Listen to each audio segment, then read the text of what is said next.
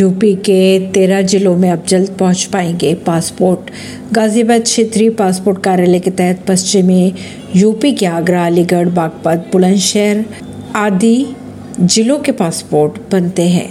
लोगों को राहत देने के लिए गाजियाबाद पासपोर्ट कार्यालय ने यह पहल की। पश्चिमी उत्तर प्रदेश के तेरह जिलों में लोगों को जल्द पासपोर्ट के लिए लंबा इंतज़ार नहीं करना होगा। अब लोगों की भीड़ को देखते हुए अपॉइंटमेंट बढ़ा दिए गए। इसके साथ ही पुलिस वेरिफिकेशन होने के बाद पासपोर्ट भी लोगों के घरों में जल्द पहुँच पाएँगे। लोगों को राहत देने के लिए गाजियाबाद पासपोर्ट कार्यालय ने की ये पहल। परवीन सिंह, नई दिल्ली से।